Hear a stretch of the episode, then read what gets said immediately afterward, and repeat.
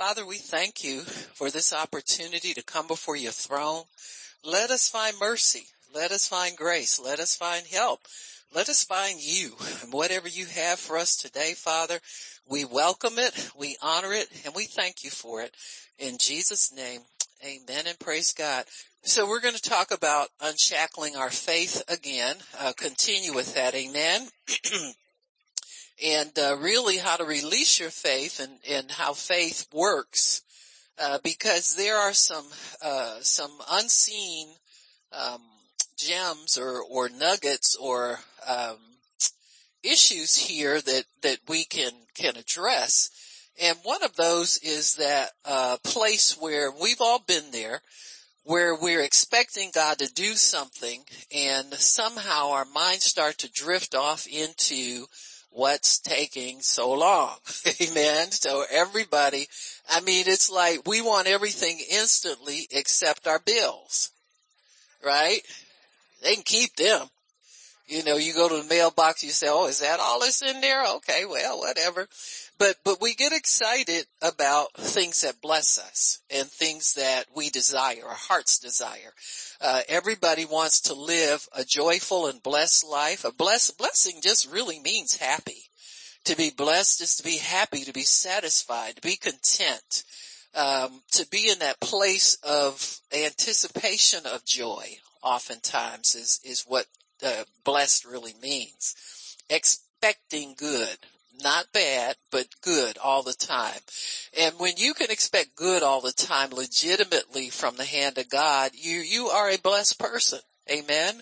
Uh, in spite of what you may have that you can see in the natural, if you're expecting God to do you good, uh, you you are a blessed person. You're a happy person. You're content you're you're motivated to continue to work for God. And I think that's one of the things that faith, if we don't watch uh, our faith getting tied down and getting bogged down, if we don't pay attention to our faith in that respect, there's a, a place where people can just lose heart or or lose confidence in God.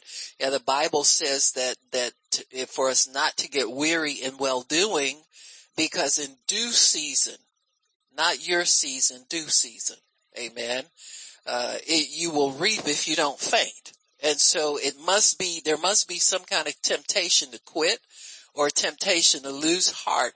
You know, you can lose heart. People lose heart very easily. They really do. Uh, just wrong focus can cause you to lose heart.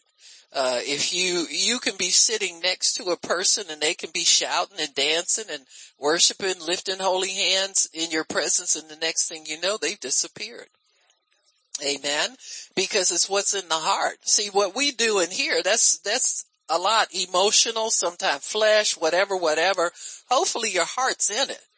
If your heart's not in it, you need to ask God to teach you how to keep your heart in the things of God so that you don't lose heart. You don't go faint.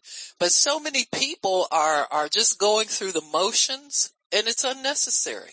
God never called us to go through motions. He called us to live for Him and to be blessed by Him and, and to, to understand what it means to live by faith and, and have the excitement of God in you at all times. You know, you, you can be excited about God and, and He hasn't done a thing for you other than reveal himself one time. You understand what I'm saying? And so you can you live off when you live by faith, you live a life of excitement, expectation, adventure, uh, all of the, all of the things that, that God wants us to have. We start living that life. and so we we talked about the fact that your faith is shackled and tied down on purpose and we said it's like a uh, say like a rocket that's ready to be launched. And it has to be kept tied down or it will launch at any moment unpredictable premature. So God wants us to be in control of where our faith goes, what we use it for. And the best way to do that, if he leaves it dormant, uh, in, in holding until you light a match and light it up and fire it up. Amen. And, and so we talk about the, the fact that faith comes by hearing hearing by the word of God. So if you desire something, you desire, or if you just want to be close to God, open up your Bible and your faith will begin to ignite. It will begin to grow. So that's the first match that's set to your faith and that is the word of God. When you start listening, hearing the word of God, you meditate on the word of God, you find an answer in there to something that you've been, that's been puzzling you or that's been, been, uh, tripping you up or you don't quite understand. That's the first unshackling moment of your faith is when it starts to catch on. It, it, your faith has to connect to something. And the way you connect to the supernatural faith of God is by the word of God. It's not by what you want. And there's a big difference there because many people think that they can have what they want just because they want it. And they don't ever go look at the word and see what God has for you. Yeah, he may want that for you, but not right now. You know, what's on your plate right now that you can, you can ingest and you can, you know, you can, can swallow it and you can receive it and you can partake of it. See, many times we want the whole, the whole enchilada and God knows you'll get indigestion if you eat that whole thing right now you know, by itself. So he'll give you little bits and little pieces and, and put it together for you in a way that it doesn't overwhelm you, a way that, that you don't get discouraged because it looks like it's going to take too much faith to do it. it. It's way out of your realm. It's out of your league. And, and we get frustrated with the small steps he gives us to take, but trust me, that's necessary in order for you to get the whole thing. It, faith is something that builds. It builds a picture on the inside of you for the things that you desire. Amen. And once that blueprint is set up in your spirit, you ever notice that? Like you used to, you used to really sweat over a monthly payment you had a job, you had a paycheck, you had all the elements, but you still sweated it. Amen. Now you might notice I don't really sweat anything. I forget to worry. You ever been there? You notice that, and, and, and, it's something that transpires on the inside of you. It's not something that we often do consciously all the time, but what has happened to you is God has caused that little seed of faith that you first started with to now grow, and it's overwhelming the doubt that used to crowd your mind. It's overwhelming the fear that used to, now faith has expanded in you until now you just, you just begin to thank God for it. Well, God, I thank you because I know you're going to meet my bills this month. I don't have to, you know, go on my little uh trip I used to go on. Remember them? I'm gonna, I'm gonna, I'm gonna, I'm gonna turn the plate down. God gonna get this bill. He gonna get me this money. I'm gonna do this. I'm gonna do that. You know, and then you, you call yourself in the word and go to sleep on your Bible, your Bible got more slobber in it than it's got. Y'all know what I'm talking about.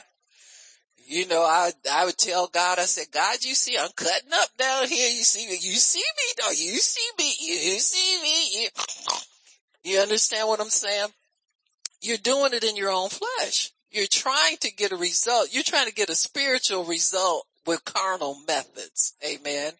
Go strong arm God, pressure God. Remember them words, bombard heaven? And God saying, you don't have to bombard gave it to you already. What you up here bombarding me for? You better go tell the devil to loose your stuff. Amen. And, and so we, we, we know what it's like to, to grow in faith. That's what God's doing with us all the time. He's looking for growth. He's looking for the ability to, to, for you to put things together the right way. Everybody's got to be taught, folks. There's nothing, I don't care where you go, what you try to do. If you get a job you've done for years, you got to be taught. If you're a professional person, if you're a registered nurse, you've transferred to another hospital, they take you through orientation. Why? So you don't kill nobody put it plain and simple. You've got to learn the system, even though you might have the knowledge and have some skill. It's got to be adapted to your new situation. And so this is all God is doing. The kingdom is, this is news. You ain't heard this before. Amen. This is news. And when you hear news, You gotta discern where that news is coming from, if that's for you, what it's about, how do you put it together, all of the above. And so just chill out while God's teaching you. He's gonna take care of you while He's teaching you. The fact that you don't have something yet is not the end of the world. But the devil will make you think it is if you don't understand how faith works. There's many people quit on God because they didn't stay long enough to learn enough to understand what he was doing. All they saw was, I don't have it yet. I don't have it yet. And you keep letting the devil feed that to you and mess your head up with you don't have it yet. You got me? Till pretty soon you'll, you'll think you're not going to get it at all. And that's when you lose heart. That's when you quit. That's when you walk away. Amen.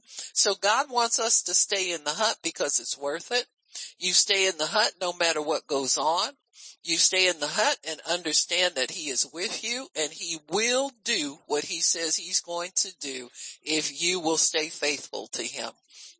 So in unshackling our faith, we understand from James 4, 6 that faith, 16 that faith without works is dead because it's alone. And so it's like that, that rocket that's sitting there waiting for the ignition switch to go down. And then, you know, all these countdowns and things that you add to your faith. This is what we're doing as we begin to understand how faith actually works. This, this kingdom, the power of God is extremely powerful. And he doesn't want us to ever think it's a cheap commodity, ever think that we can own it, we're in charge of it. We control it. That don't ever make that mistake. And don't let the devil talk you into thinking you can do some things that God has not released you to do. Amen. And so this is all, it's all controlled explosion is what it is. Because when your faith starts to work, it is an explosive uh, force in the realm of the spirit. Amen. That, that same seed that God put in you when you got born again, that seed, when, if, if you got born again, you got changed from a natural person to a supernatural person. Now how did that happen? You made the choice to give your life to God, whatever your understanding of that was. Thank God he understands it better than we do. Amen. And what happened with us is that we were transformed right there on the spot into a new species of being. A totally new, now if, if, if your word and faith in the word that you pray, you pray the sinner's prayer, Jesus come into my life and save me, forgive my sins, help me not, help me to live for you, yada yada, whatever you confessed at that time, just those words caused you to be changed from a natural person to a supernatural person. Now how does that happen? The seed of God's life came into you and by your faith it exploded on the inside of you and shot everything out that caused you to sin and like sin. Amen. Now that's what happened to you. Supernaturally speaking. What you experience is something different because the devil will come up to you and say, you ain't saved, nothing happened to you. But it did. And the reason he's serving notice on you now that nothing happened to you is because he's trying to get you not to really accept it and experience it. And that same thing happens with everything that you get from God. The supernatural of God comes in and feeds on that same seed, that same seed that you got born again on, that seed of righteousness. Every time you feed on the word, it grows more and more. And God begins to plant more things or more desires on the ends. You begin to see yourself a whole new different species of a being. Amen. You know, we're our worst critics sometimes. Stay out the mirror so much. Get in your Bible. Cause that person in the mirror is lying to you every day. Amen. You know, you get in there and you've been doing your, the best you can and, and you lost 10 pounds and get in the mirror and say, now, that, where, Girl, you ain't lost no 10 pounds. Look at you. Look at me. Nah, stay out the mirror. Go get in God's mirror. Jesus says, I love you. He don't never mention your weight. Cause everybody's spirit weighs the same thing. You stay in that word long enough, you forget food. If you forget, if it's doing you wrong, you forget everything that does you wrong.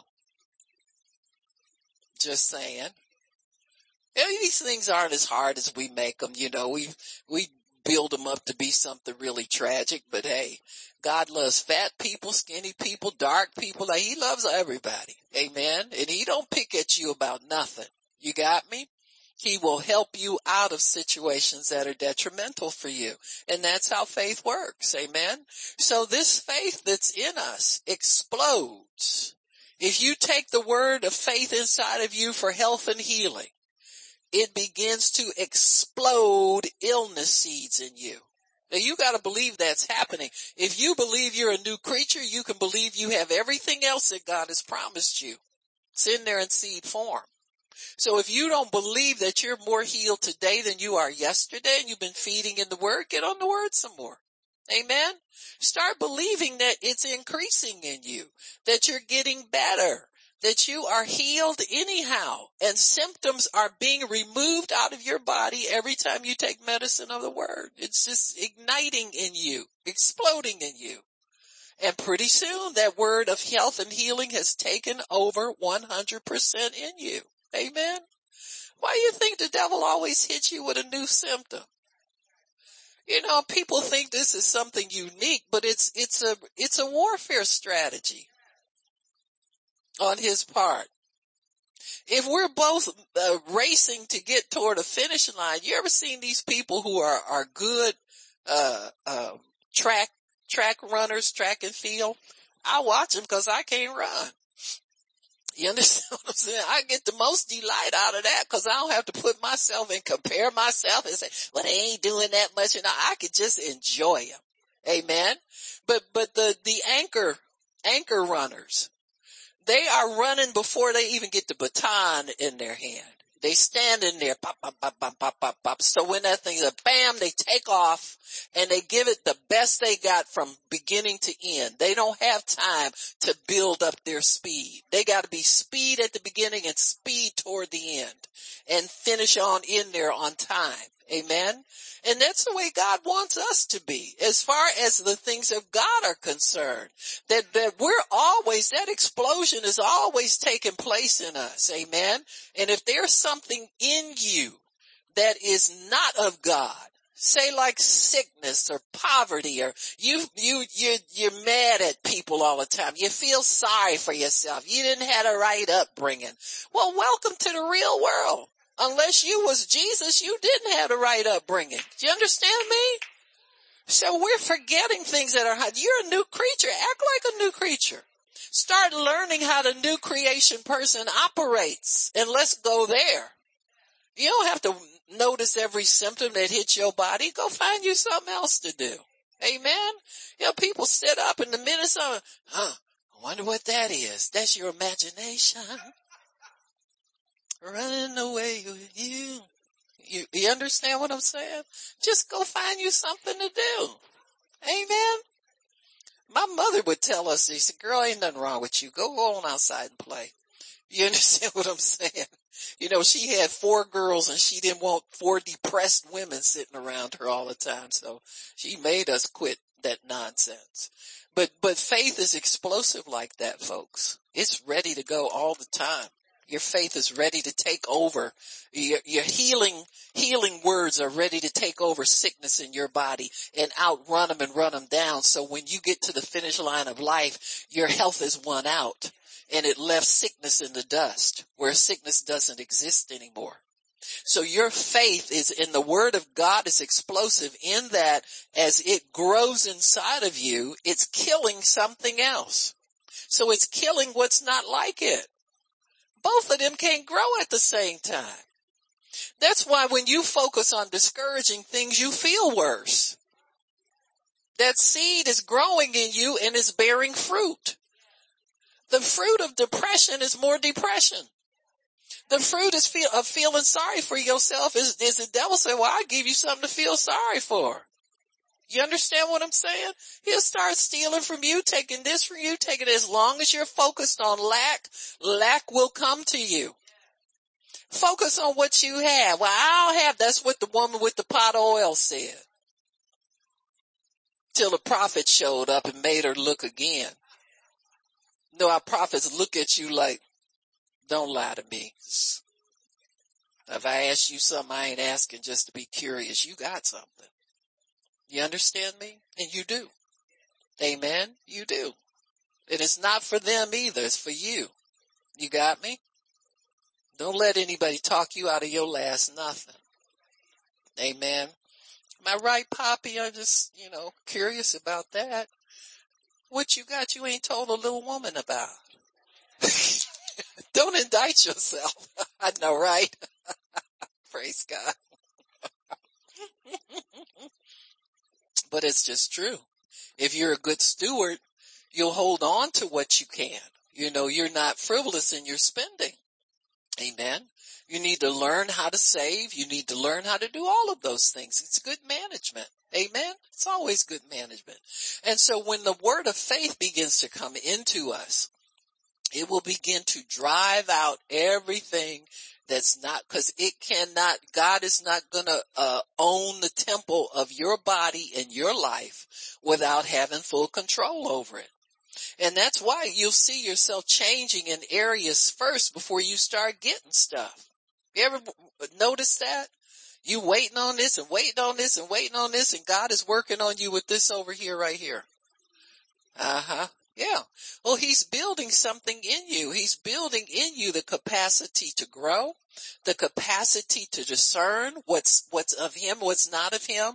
There's some things you need to, to quit doing. He'll make sure you quit doing them. Why? Because if you continue, you'll spoil what it is that you have. Amen. So he knows this is kingdom living. This isn't living by the flesh. It's a whole different way of living. And so we talked about the, the virtues that you add to your faith or the spiritual forces that you add to your faith. And we found those in second Peter chapter one. Um, in, in one of the, the, uh, spiritual forces we need to add is patience. And it talked about that. So if you'll turn there for, for a moment, second Peter chapter one,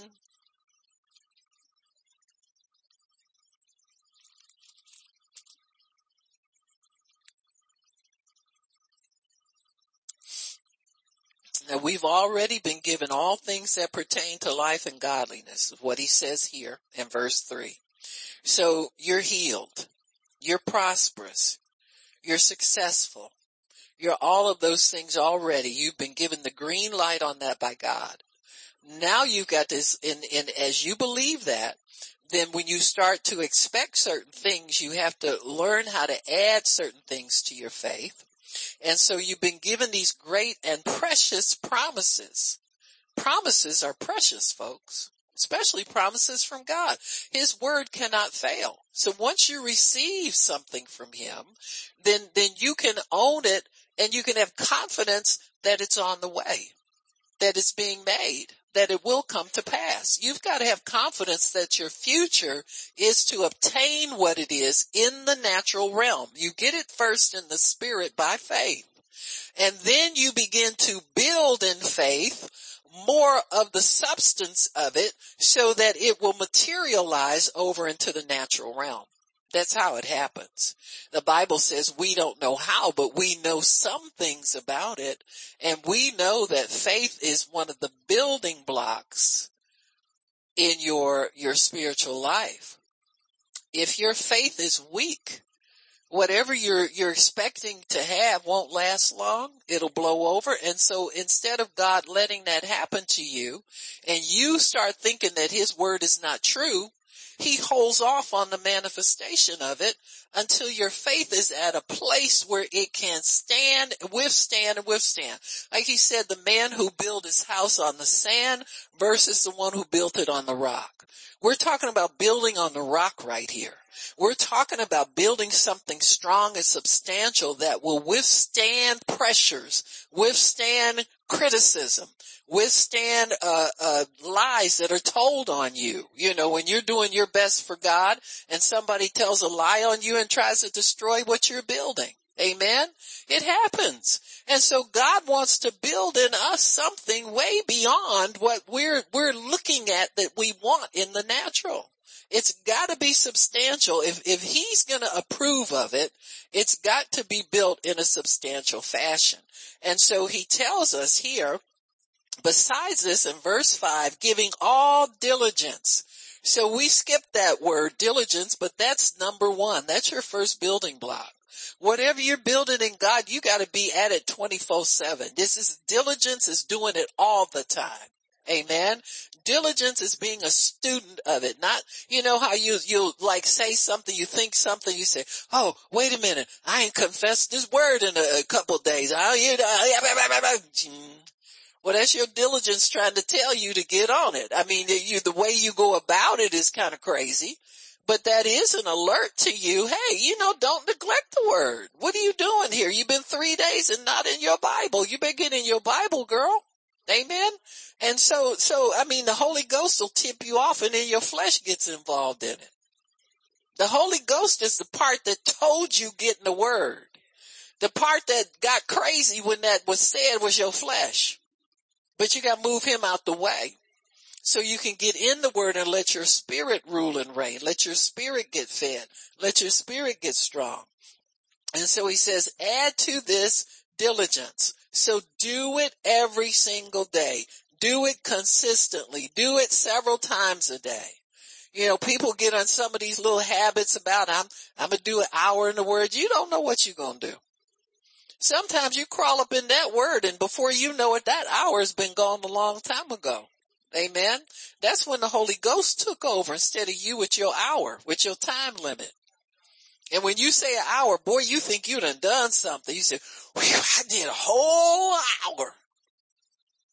You get with God, you'll do a whole lot more than that. You'll be running back to your Bible 10, 15 times a day. Stopping to worship God every time your mind has a free moment. You got me? You want to stay connected to Him.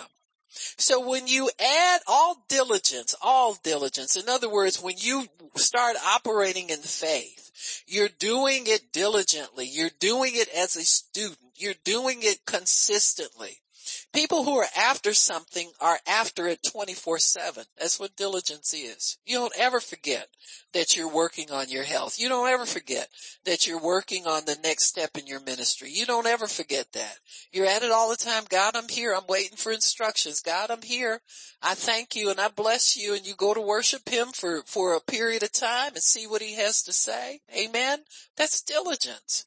Diligence is not not opening your Bible for weeks at a time and then get mad at God that you don't have. I didn't get that promotion. Wonder why? Yeah, don't wonder, wonder no more.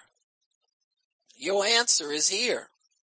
Go to first Peter five. You know, Peter's one of them books, they're seldom quoted. You, you know what I'm saying? We know the Corinthians, we know James, a little bit of James, you know, you skip over when he tells you about your tongue.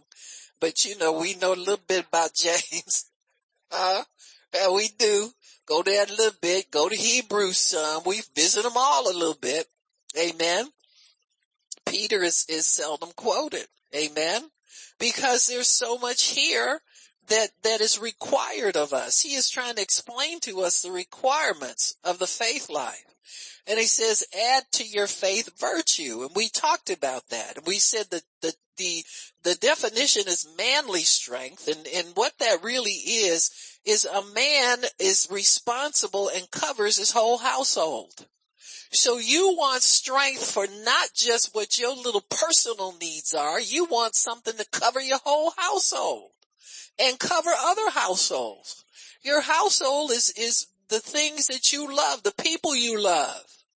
As many people as your heart can love, that's who you can cover when you add to your faith virtue. Virtue doesn't say I'm tired of praying or I'm tired of this person bugging me to pray for them. Uh, virtue doesn't say that. You got me? You got more in you than you know. You gotta let it come forth. Sometimes God is trying to press you to let virtue come forth by allowing you to feel tired or feel overburdened or feel this. When you get that way, you, you know what you say, God, I gotta add something to this. Uh, I'm not supposed to feel overwhelmed. I cast my burdens on you and then they still remain. What do I need? You need to add virtue to your, your faith. You need to understand that you can do a whole lot more than what you're doing. Little Miss Sick and Tired. Little Miss When Am I Gonna Get Mine? Amen. When you start adding virtue to that, it's like the, uh, you know, them personal trainers. They never get tired of putting more them, them little rings they add onto the, the dumbbells. Them personal trainers, uh, you know, you, you felt real good. You just, you lifted that the last time or you was able to push that, that little load real good. And they come in and look down at you and say, well, it's time for us to add. What? That's the Holy Ghost. He's adding more to your load. Why? He knows your faith can do it. He knows he's getting your faith to the place where it can bench press more. All of you little builders out there. We ain't talking about no Planet Fitness membership. You know, I'm talking about something serious. You get a personal trainer, you laying down big money, you better be serious about that thing. You understand what I'm saying? And that's who the Holy Ghost is. He's your personal trainer. He said, I want you, while you in the spirit praying for this thing, I want you to pray for this too.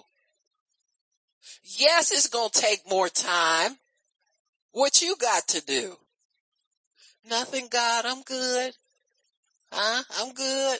You straighten up that face real quick. Well, that's virtue. Virtue says you can handle more. Amen. And you can. Cause you're not handling nothing. God's the one who's doing all the heavy lifting. Amen. And you get the satisfaction of going along for the ride.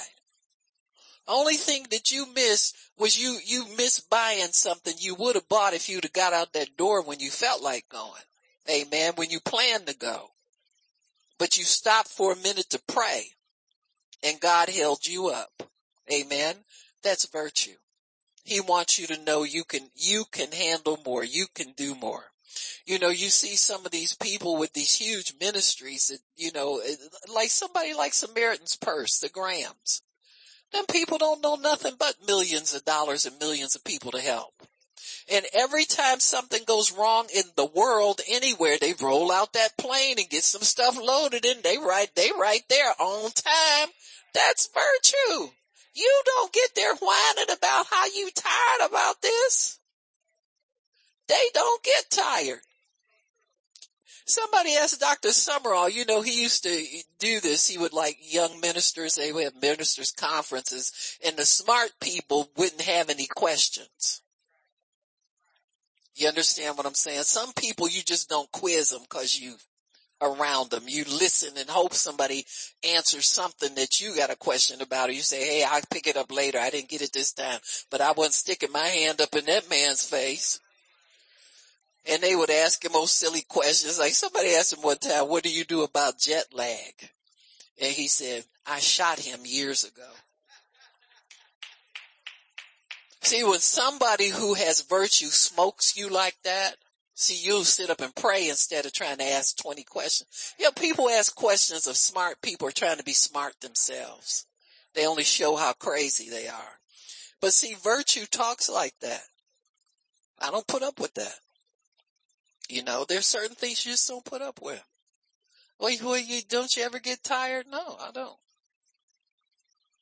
Well, I do. I'm sorry for you, but I'm moving on. You understand what I'm saying? You'll get there. You keep going. You'll get there. You'll get to the point where you don't feel yourself.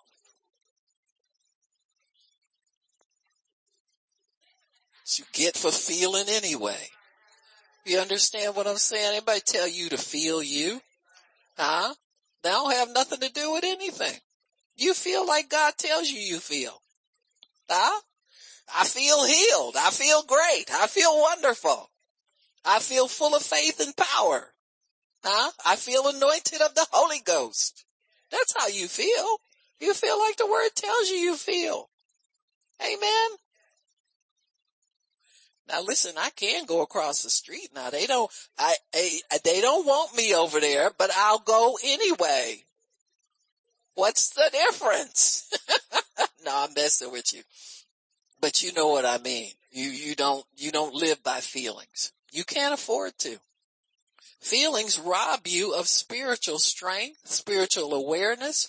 It's a blinder that the enemy comes and swoops right in front of your face to see if he can distract you from what's in hand. Amen. How many of you have felt hurt enough that you wished you didn't feel that way? Well, see, that's the trap of feelings. See, there are some things you, you're going to feel that you can't get rid of. Not, not quickly. But the things that you can get rid of quickly, get rid of them. There's, there's real life out here that hits us. You know, you lose a loved one. You know, if grief hits you, you wish you could get rid of it in a hurry, but you gotta live with it for a season. Why would you grab a negative feeling out of nowhere and choose to feel that when you could feel strength, you could feel virtue, you could feel power, you can feel glory, you can feel the presence of God, you can feel joy. Choose to feel like God wants you to feel instead of what your, your flesh may be telling the devil, tell you got a right to feel that way. Good gravy. And I got a right not to, devil. Huh? He's the main one promoting your rights. I have no right. This is the temple of the Holy Ghost. A little heavy right now, but you know, we're working on it. You understand what I'm saying? He still lives here. Grieve. So, here we go. Back to the pleasantries. Amen. So, so your faith is, is what God is working on to strengthen it. You know that faith without works is dead because it's by itself. That in itself should tell you that faith is pretty kind of feeble. It's shackled up. It needs help. It needs support. It needs other forces to keep it on track. It needs help. We know that. Now we've, we've, we've given faith the attention that God's wanted us to give it because many people didn't understand faith at all. And we've gotten the impression that faith by itself is everything. But you gotta read the fine print. And you find out faith is, is tied down and dead until it comes to life. Many people have not known, we haven't known for centuries how to bring faith to life. It's only happened the last few hundred years that we've had, we've had people work in the supernatural over the centuries a little bit at a time. But they would get in the presence of God and not really understand much about how that happened until it was legal for people to own a Bible. You know, for many centuries we could not own Bibles. The, the, the scriptures were locked up and then at certain churches they didn't allow you to, they didn't open the Bible. And so it's just been the last few centuries that the knowledge of God has been released to all of humanity. And so we're learning how this thing operates. Don't ever assume because you got a few scriptures, they come by here and hear about the word of God, but there's so much more to it. If it were that easy, we'd have taken the world for Jesus a long time ago. But Jesus needs people who are dedicated to it. Why? Because the devil's people pick this stuff up too. You ever seen them correct each other on their confessions? They make a law out of it. You understand me? When the devil wants you to speak right, he'll make it a law. So it's, it's uh, against the law for you to say certain things. And they got that from, they stole that from us. And see, instead of us guarding our confession and every time the enemy comes up with a lie, we chop it down with the word of God and refute it with the word of God. We'll sit up and listen to it and then dilute what we believe. And then when we need something, we're mad at God because we can't jump up and start confessing the word and magically everything materializes that we want. And so this is a walk, folks. This is a, a commitment. This is something we do with all diligence, as, as Peter says. And we add to our faith virtue. After you get virtue, what's next? You gotta have knowledge. Oh, back in the word again, huh? Yeah, back in the word, back in some, some other teachings that have come through to the church through the ages. And to knowledge, self-control. Oh yeah, that again. Yeah, you can't jump up and hit nobody. You can't jump up and cuss nobody out. So quit thinking about it. Huh?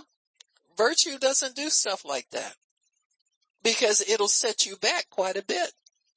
Now you gotta go back to, to understanding how you got like that and what are you thinking about? Where, where you, where we lose self-control is that we don't listen to the word enough. That word will put some controls on you just in itself. You don't have to fight yourself to keep yourself from doing certain things. You just have to renew your mind, meditate on God enough, and your desire will be to obey what's in your mind, and that is the word of God. You're not allowed to take detours in your thinking. Do you understand? Well, you can't afford to feed your, your carnal mind with a bunch of nonsense. In fact, that's, that's really disobeying the first commandment. The Bible says to love God with all your mind. For you to sit up and start plotting on getting even with people and telling people off and all that, you're, uh, you're abusing your mental faculties. That God gave you a mind so you can think about Him and love Him with it. Amen? So quit abusing what God gave you. Your word, that, that, your mind is for meditating on the word, folks. And see, people wonder how, well, how do I wind up in this place all the time? What you been thinking about? And see, in the church, we get slick. We think a lot of stuff and never utter it. Think you're getting away with something. But God knows what you're doing. You might as well say it cause it's gonna come to pass cause it's gonna shoot out of you at some point. So quit nursing these negative thoughts and depressing thoughts and self-pity and they did this to me and they don't treat me right. Huh? All that stuff. That's, that's abuse of your, your mind. He didn't give you a mind to think negative all the time. I'm serious. You know, when God healed me from, from depression, listen, if somebody thought negative all the time, it was me. And I realized that I would go and it, I would get better for a while and then right, right back again. Get better for a while and then right back again. And I began to read the Bible and it says, love the Lord your God with all your heart, your soul, your mind, and your strength. Your mind is what feeds your strength. Your mind will tell your physical body to do something sooner or later. Amen. So you can't love him with all your strength if you don't love him with your mind first. Your, your strength is going to do something to counter to the word of God. It's going to want to hurt somebody. It's want to get even with somebody, bear grudges, all that kind of stuff. And so we've got to understand that you can't cheat on this covenant. If you go add virtue to your, your faith, you've got to be a person that's mentally given over to the word of God. And let that word make your mind strong so you don't deviate from what the word tells you to do. You want to be consistent in your Christianity. And this is how you do it. Meditate on the word day and night. The Bible says most of us skip over that. We feel good if we think of scripture a week.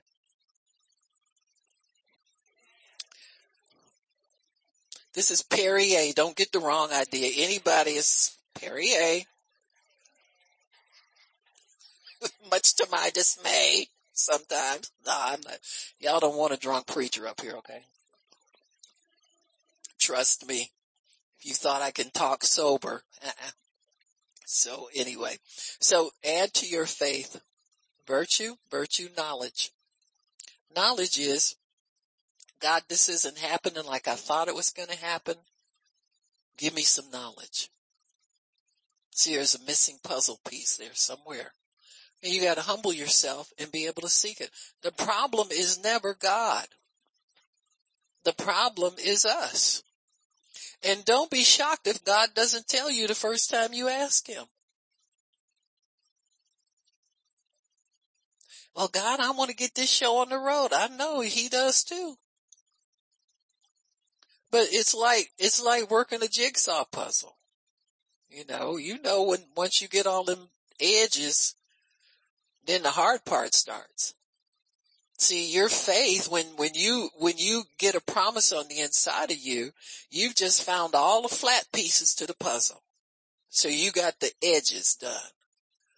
And trust me, if you like me, you sit up and stare at them other pieces, you say, oh, I wouldn't know where to start with that. Is that the one with the little curve and the little sharp piece or long piece or a short piece? What, what goes there? So you gotta seek God for those things. They didn't just roll out of us without seeking Him. He wants, he's playing a game of hide and seek. Well, won't God playing when my money is involved? Well, he's doing it anyway because he's God. He hides things from us. Why? I want everything right. I know you do. I do too.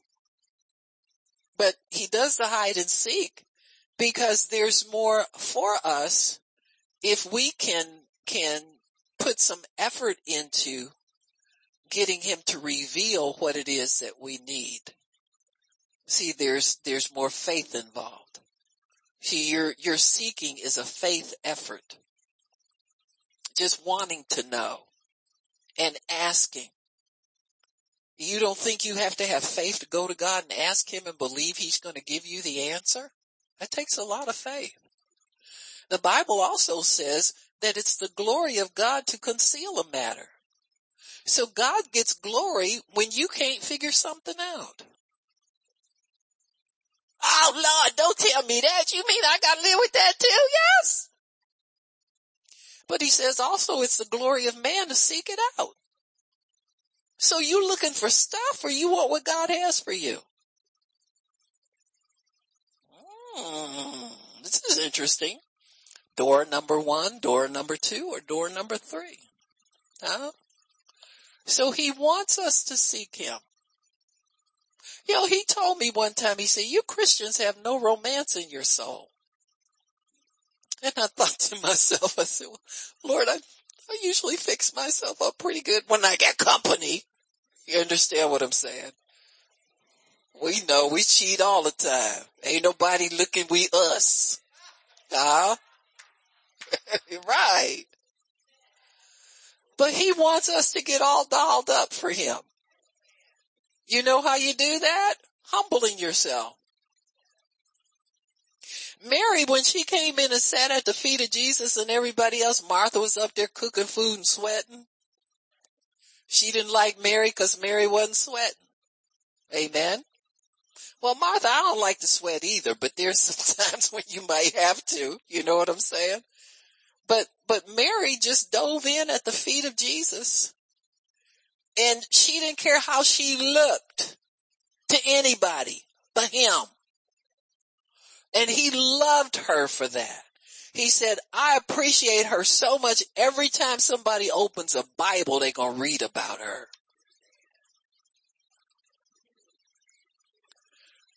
And what did she do? She sat at his feet and worshiped him, adored him, and all the rest of the men in the room was looking like, well, what does this guy got? You know, the Bible says he has no form of comeliness. You know, they're looking at it all carnal and stuff. He, she looked good to him because she humbled herself and wanted to know. She was seeking and she hung on his every word. So much so, who's the first person to show up at the tomb? Huh? She believed he was going to die and he was going to be raised up. rest of the disciples was trying to figure out how to hide from the people in the synagogue. They hiding and she going showing herself. She didn't care if the Romans had it locked up. She could care less. He said he was going to get up the third day. Now she was really going to see if that really happened or not. She wasn't just, just there out of curiosity. Cause nobody was there out of curiosity. Faith drove her there. She hung on every word that he said. And what did he say? He said, y'all, y'all leave her alone. He said, she's the only one who's believing I'm going to die because she's anointing me for my burial. She may not understand everything she's doing. She's doing it out of heart of love and she's doing it by faith and she wants to be as close to the master as she can be. The rest of the disciples doing their normal things. Some of them arguing about who's going to be first, who's going to be second. Judas over there stealing money and complaining about Mary. She shouldn't have wasted that perfume. I could have sold it. Oh yeah, and giving it to the poor. Yeah, right. Like I, like I always do. Well, he stole all the money.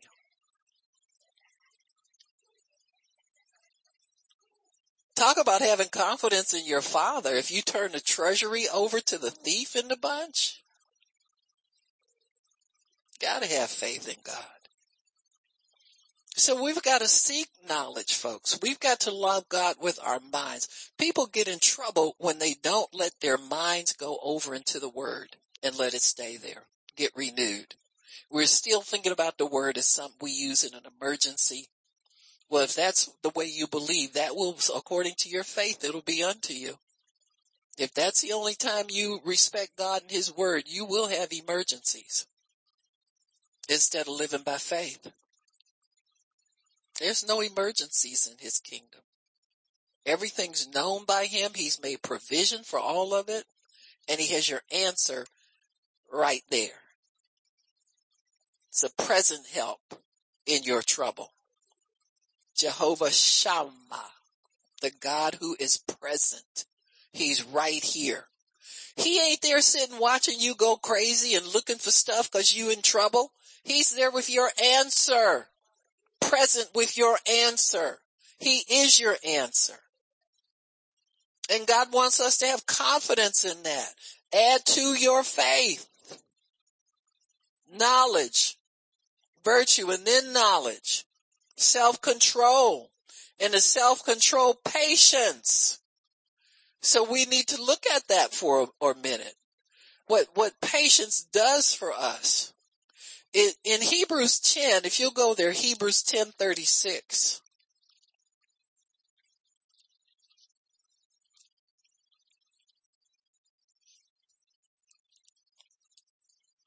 See, this will stop people from getting mad at God because they're confessing the word and nothing's happening. Amen. You're not serving him and worshiping him. you're trying to work him. Amen. So put your little kitty tools away Amen. The little doctor kit people buy their children when they're, they're toddlers, you know, them little fake instruments in there. Put that stuff away. God's trying to put something in your hand that's really going to work. Amen.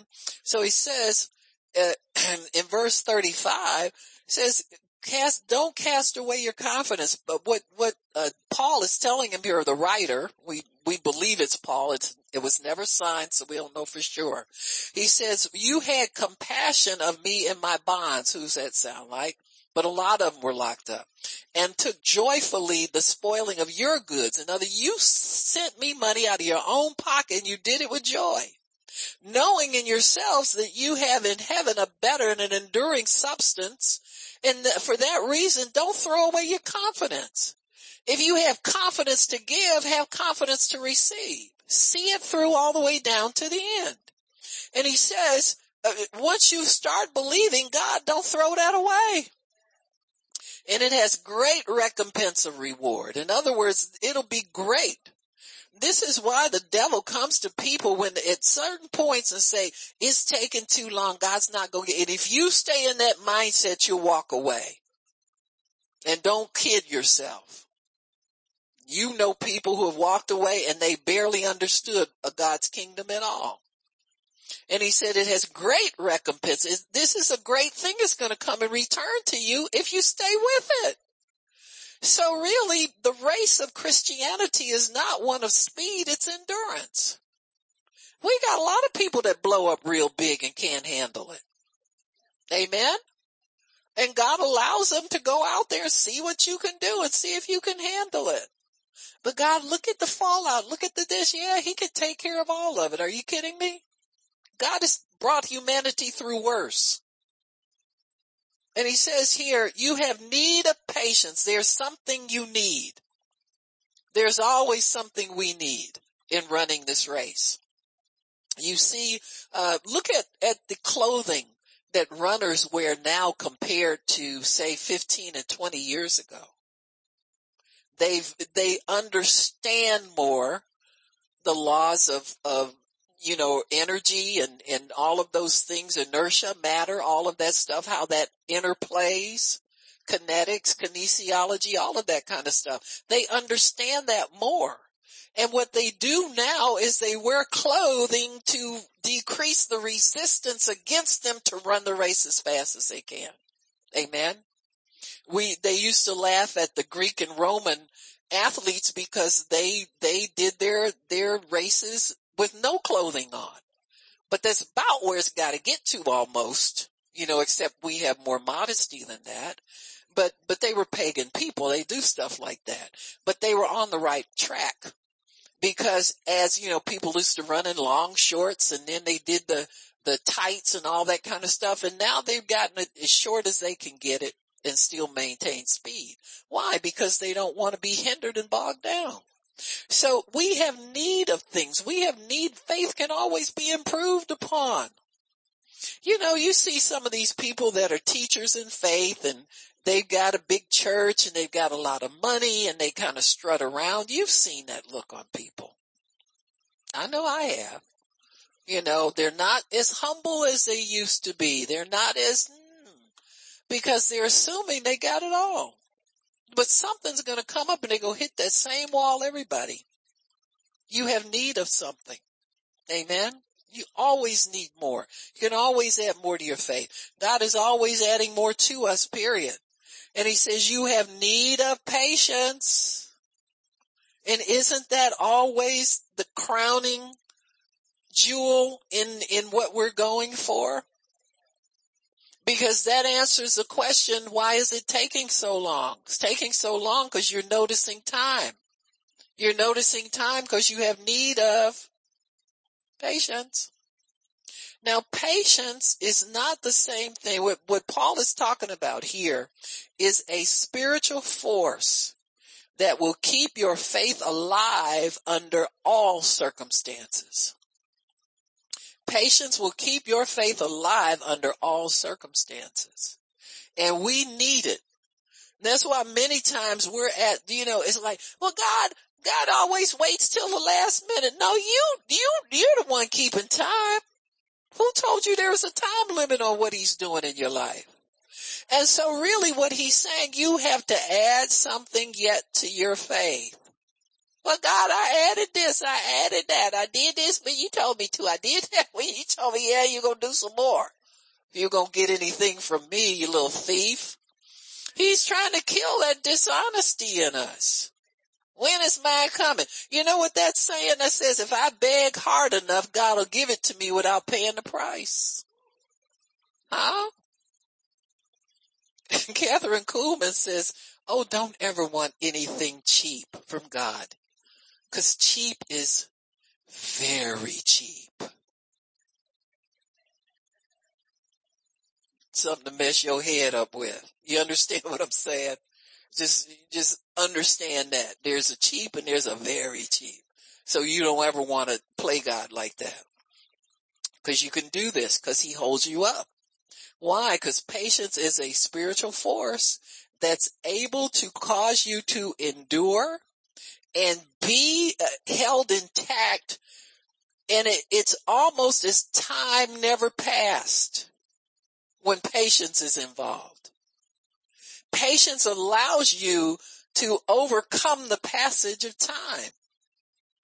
What does the Bible say about God? He's long suffering because he's not willing that anybody should perish.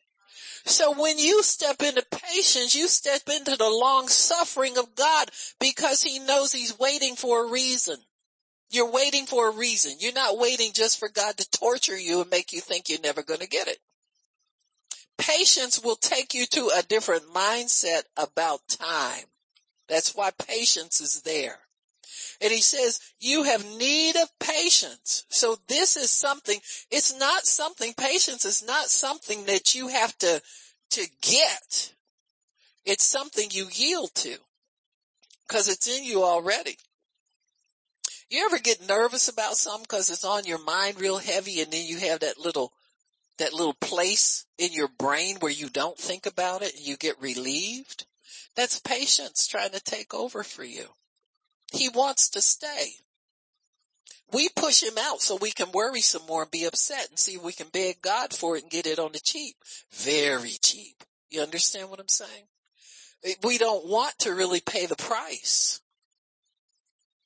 Not really. And we think of all kinds of reasons to justify that. Haven't you ever heard people say, well, if you had faith, you'd have it by now. You ever have, you know, the devil will tell you that in your mind. Well, I do have faith and I don't have it now. Show me how to give it, get it, whatever voice that is talking to me. And he never gives you an answer. Cause that voice is there just to harass you and get you off of trusting God. But Paul tells these people, he says, you know what? You've got a great reward waiting for you. You've done everything that's hard to do. You've sown, you put the word in, you believed God, you've endured, you've given, you've done everything you were supposed to do, but you gotta do this last part. If you're gonna get the reward, don't walk away without your reward. And he says, it has, it, it will give, give you great recompense of reward. And that recompense and reward are the same word. He says you have need of patience that after you have done the will of God. What's the will of God? In first Peter 5, 1 5. Add to your faith endurance, knowledge, virtue, diligence, long suffering, self-control. In other words, yield to the fruit of the Spirit. Stay in the Spirit. These may be added all at one time. Did you know that? When you yield to the Holy Spirit, whatever you need, He gives you in a package deal. I'm going to say it again. You know, the, these things are listed out for us so we'll know that there is more to add to your faith, that your faith can't work just by itself. We think faith is confessing the word, but it's much more than that. Faith is confidence. How do you think you get confidence in somebody? You know, I was married for almost 30 years and, and diligently my husband remembered every birthday, every Christmas. I guess poor man was scared not to. you know what I'm saying? I mean, but, but whatever, whatever was working was working. You know, God felt mercy on the brother and helped him out, reminded him. You know, you wake up in a sweat in the middle of the night. Oh, it's tomorrow. I got another. yeah, right, right, right, right, right. You with me, Poppy. Thank you. And so, so anyway, he diligently remembered, but you know, at some birthdays, if it got to be like in the evening or something, I'd be sitting there wondering. See? Threw away my confidence in him. And really it was confidence in God. You're not really trusting people. You're trusting God that you can't move nobody. Trust me. You can't make nobody do nothing. You can't, you're trusting God to, to move people. So the best thing to do is just let it go. And I find myself getting tense and I say, Oh yeah, Lord. Okay. Let me, let me quit that. Let me stop. See, but, but these are mental habits we get into when we don't see what we think we want to see quickly enough. You have a tendency to lose heart. You have a tendency to lose confidence, you know? And, and I've been living with him for, for all married to him for all these years and understanding his habits and, and what he would do and what he wouldn't do and still lose confidence. So this can happen to anybody about anything. Look at all the times God's bailed you out. But you start focusing on need and oh boy, it's like you don't even know God. Amen? Like you just meet them or something. And so he says, and the writer says here, you have need of patience. Amen? Because he could tell by the Spirit of God that there was anxiety going on there. There was uh, people who were, were trying to throw away their confidence. He says, after you have done the will of God, that you might receive the promise for yet a little while. He that shall come will come and won't tarry. He's good for it. Amen. He's going to make good on his word. His word will not return and say, I couldn't produce. Amen. You just moved out of the right address. You know, when you live in the spirit, you're at the right address all the time. When you get over in the flesh, start worrying, noticing time, Your flesh is what notices time, folks. Your spirit man is oblivious. He live, he lives like God lives. He don't, your flesh man don't know nothing. I mean, your spirit don't know nothing about time. And he doesn't know anything about sickness. He's healed all the time. He's well all the time. He don't nothing about broke. He'll say, what do you have in your house? That's what your spirit man is doing. But see, if we're looking, instead of looking for, for ingredients, we look for the finished product. God is trying to get us to know how to put the ingredients together. Once you put that together, you got it. Amen. It's all over but the shouting. You know, if, if you, you know, I, I do some baking on, on, you know, the end of the week. I make something for our dessert here for the, the carry out lunch, whatever. But I know is until I get up and get the mixing bowl out, it, it's, it's a struggle for me. Once I get started with the mixing bowl, it starts to proceed pretty rapidly. But until I do that, it's like moving dead weight sometimes. Just the decision to do something and saying you're going to do it and nailing yourself down to get it done. It's going to be the hardest thing about your faith is getting it started. Once it gets started, faith produces its own momentum. Once you do the work of faith, you put your motion, put it motion, motion to it its motion will take over and it's, you know, once that thing is in the oven, I don't have any doubt I'm going to get it done. But until I get up and start doing it, I say, oh, let me go do this first. And I I don't feel like doing that or, you know, whatever. Let your mind just do what your mind does. Your mind can be telling you you ain't gonna do that. And then the minute you put your hand to it, it's a different story. You're off and running with your faith. Amen. This is so important for us to understand the work of a, a, a corresponding action to your faith. Until I get up and set my hand to it, my faith is dead. Once I set my hand to it, the momentum goes, it starts to move forward, it gets, and it gets done. And I know that about faith. And even though my mind will tell me some things that, that you don't even think about all the time. You know, when have you had that crazy thought? It'll come up when it's time for your faith to get involved. Cause your flesh wants to stop. It's the enemy of God. Procrastination, putting things off is the enemy of faith. Your faith wants to get started, wants to be ignited with your actions.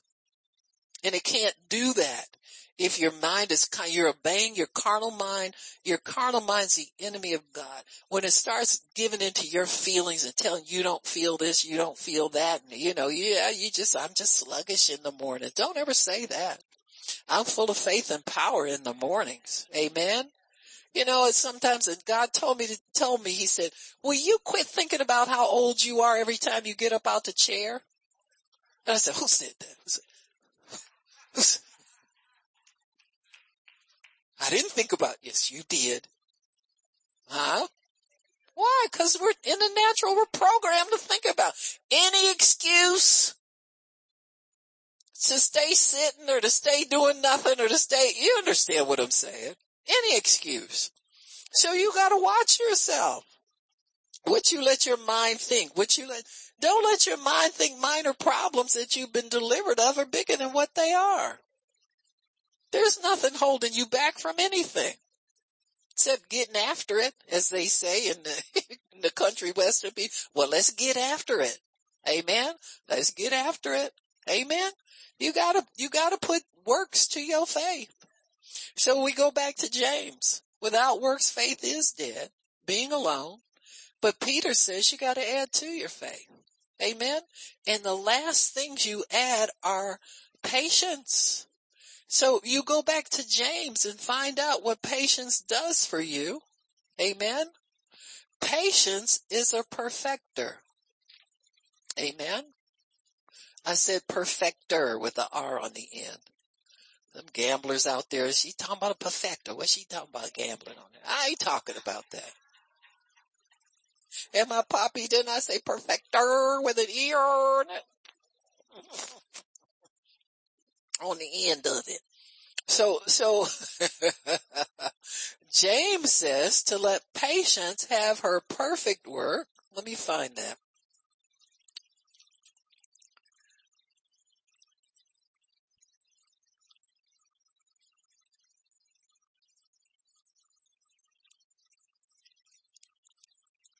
He's talking about in a couple places.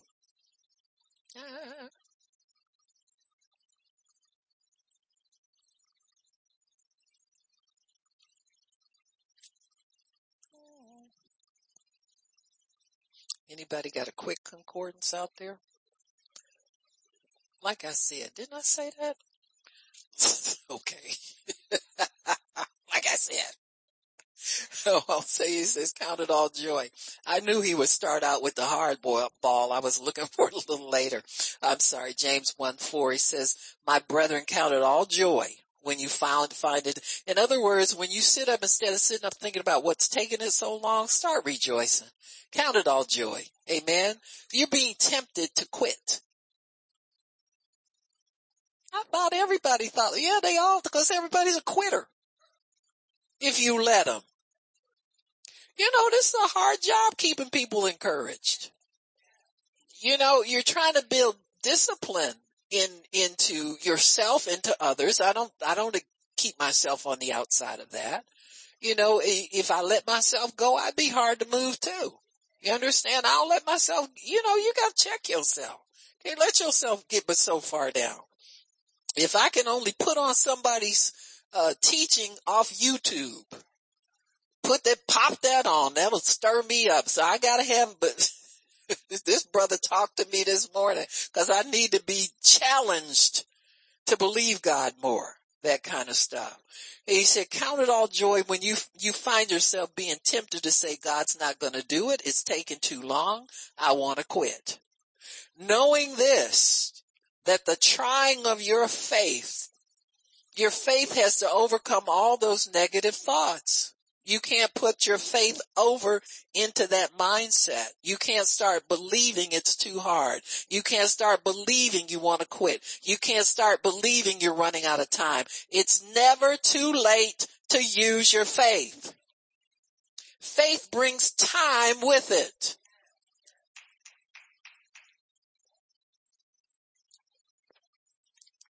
He says, knowing this, that the trying of your faith works patience, but let patience have her perfecting work, her maturing work.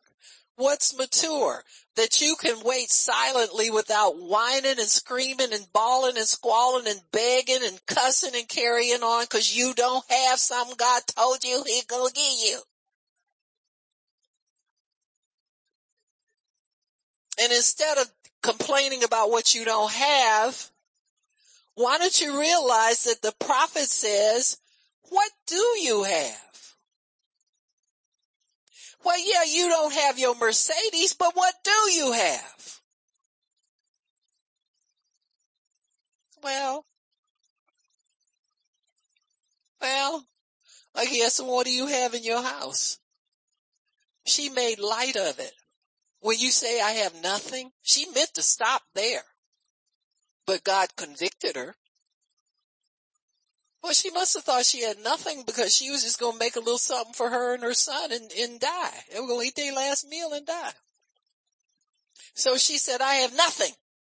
It's, well, except a pot of oil. So God will make you think about what you have, whether you want to think about it or not. She said, what do you have in your house? Prophet's widow. You bragging about what your husband, you, he worked for God, he do that. Well, a good man leaves an inheritance to his family. He's, you got something in there that man of God left you. You're never without anything. You belong to God, you got something. That'll teach you not to make light of everything. She had enough with that starter kit of oil. She had enough there to, to pay all their bills, get her boys out of jail. Instead of walking past the jail every day crying, she was able to bail them out before they even got in there. He said, and pay your bills first. Ooh, that's a revelation. I mean, he whooped that sister up one side and down the other. If you see that conversation, you'll find out everything she did wrong, everything she quit doing that was right, and everything she need to resume doing. You don't quit on God because you hit hard times. You stay even closer to him. Amen. She asking the man of God to help her and she got an attitude. You're going to get that attitude straight first and foremost. That attitude is not going to work up in here. Not in holiness it won't. So he said, you got stuff to add to your stuff, girl. You ain't done. Oh, you thought I was going to move that Cadillac right up in your garage day one when you pray? You better go somewhere. I don't give nobody that kind of stuff on day one.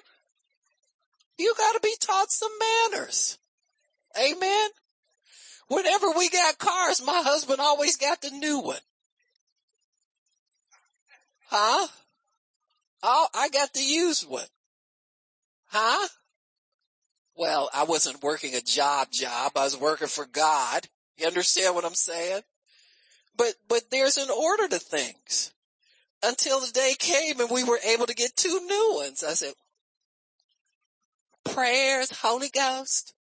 See, I had to work my way up to that. God wasn't going to drop that on me day one. He said, yeah, girl, I'm going to teach you how to get two brand new in the driveway at the same time. But it took some years. But God can, and you know what? When he came through with it, it didn't matter to me if I had new or used. That's the other thing patience will do. It'll make you grow up. See, he says that the, the person, God's people can be whole and entire, lacking nothing. If you lack in something, it's going to work against you when you get your promise. Oh, y'all unbelievers. Let me go over here to this why. I'm going to give me some real sinners to talk to. Y'all ain't real good at this unbelief stuff. Huh? Cause I can tell you wanting to believe it. You're just a little stunned right now, but that's alright. You get over it. Amen. All right, I'll quit. Father, we thank you for your word. Thank you for understanding. Thank you for the Holy Ghost. Thank you, Lord, that we are not unbelievers, we're believers. We're not pretenders, we're faith people. And I thank you, Lord, for the spirit of faith that rests in each and every one of us. Thank you, Lord, for teaching us how to feed our faith, how to stay in faith, how to not give up, how to add to our faith, how to live the life of faith. The life of faith is really a life of adding to. It's never a life of losing losing. You're always adding to your faith. Even if you don't think anything's going, going on, as long as you stay close to God and worship Him, you are adding to your faith. Amen? When you think you're not getting there, worship Him. When you think it's getting too long, worship Him. When you think it's too late for you, worship Him. You'll find out things are much different once you enter the realm of the Spirit. In the realm of the Spirit, it's all good. It's all good. It's all good. There's nothing bad in the Spirit. So just allow Him to show you these things. Allow Him to help you with these things. Allow Him to give you everything that He knows you need, not what you think you need but everything that he knows you need so that you can be whole and entire, mature, lacking nothing, able to carry out everything God has given you. Amen. Amen. Father, thank you for this word. Thank you for what we're doing today. Thank you, Lord, for understanding. Thank you for completeness and wholeness. In Jesus' name. If anybody needs prayer, come on up and I'll pray for you.